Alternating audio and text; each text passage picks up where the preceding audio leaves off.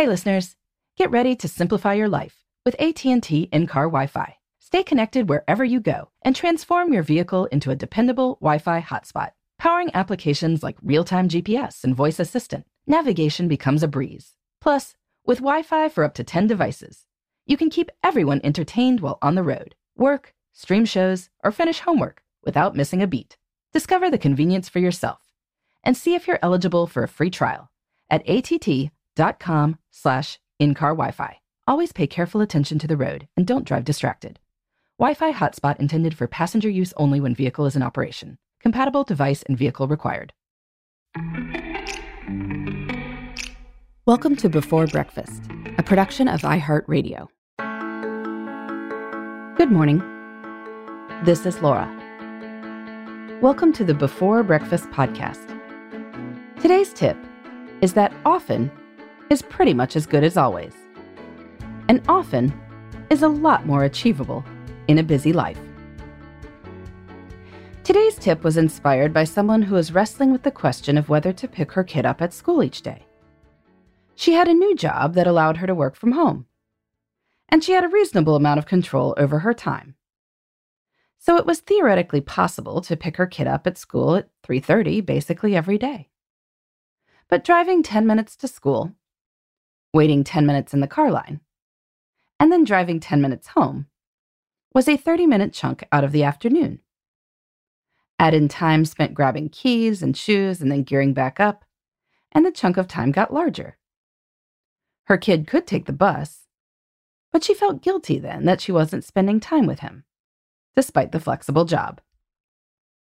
But I pointed out that none of this was an either or situation. You can do things often, but not always. Given that she did have flexibility and autonomy with her time, she could structure different days to look different.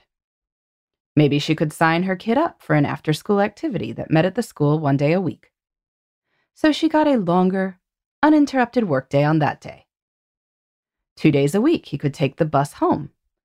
And then she would say hello to him and then get back to work making the chunk of time taken out of work closer to 10 minutes rather than 30.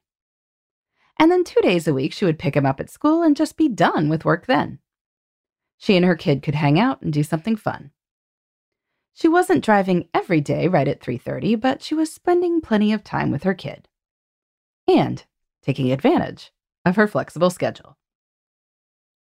I suspect that many times when people say they always do something, they really mean often anyways.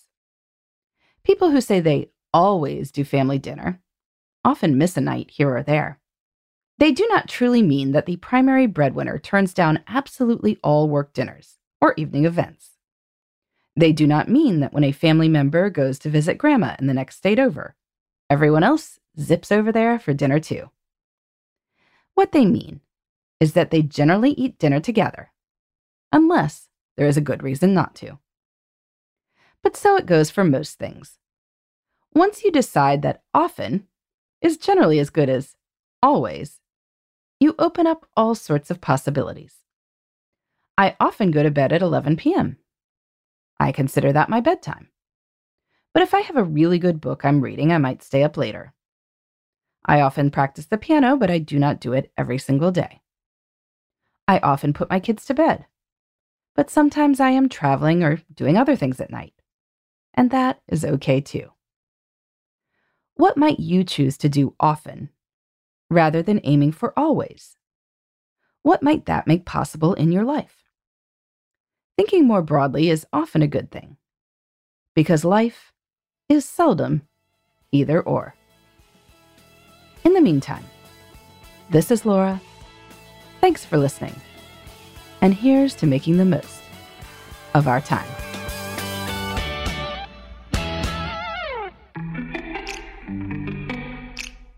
Thanks for listening to Before Breakfast.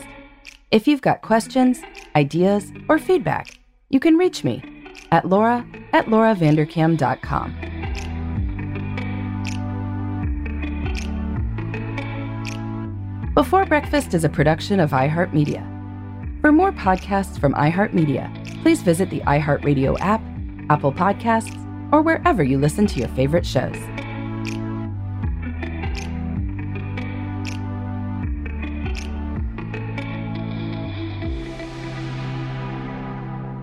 Xfinity has free premium networks for everyone this month, no matter what kind of entertainment you love. Addicted to true crime? Catch killer cases and more spine-tingling shows on A&E Crime Central. Crave adventure? Explore Asian action movies on Hi-YAH. Searching for something extreme? Check out skating, snowboarding, and more on Fuel TV Plus, the global home of action sports. And find crowd-pleasing bops on iHeartRadio's Hit Nation playlist. There's new free shows and movies to love every week. Say free this week in your Xfinity voice remote.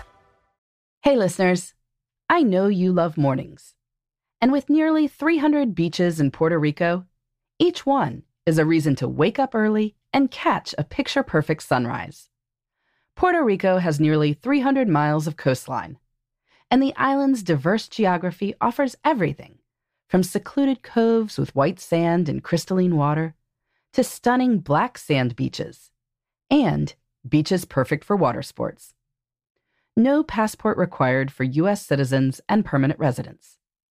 Learn more and plan your trip at discoverpuertorico.com.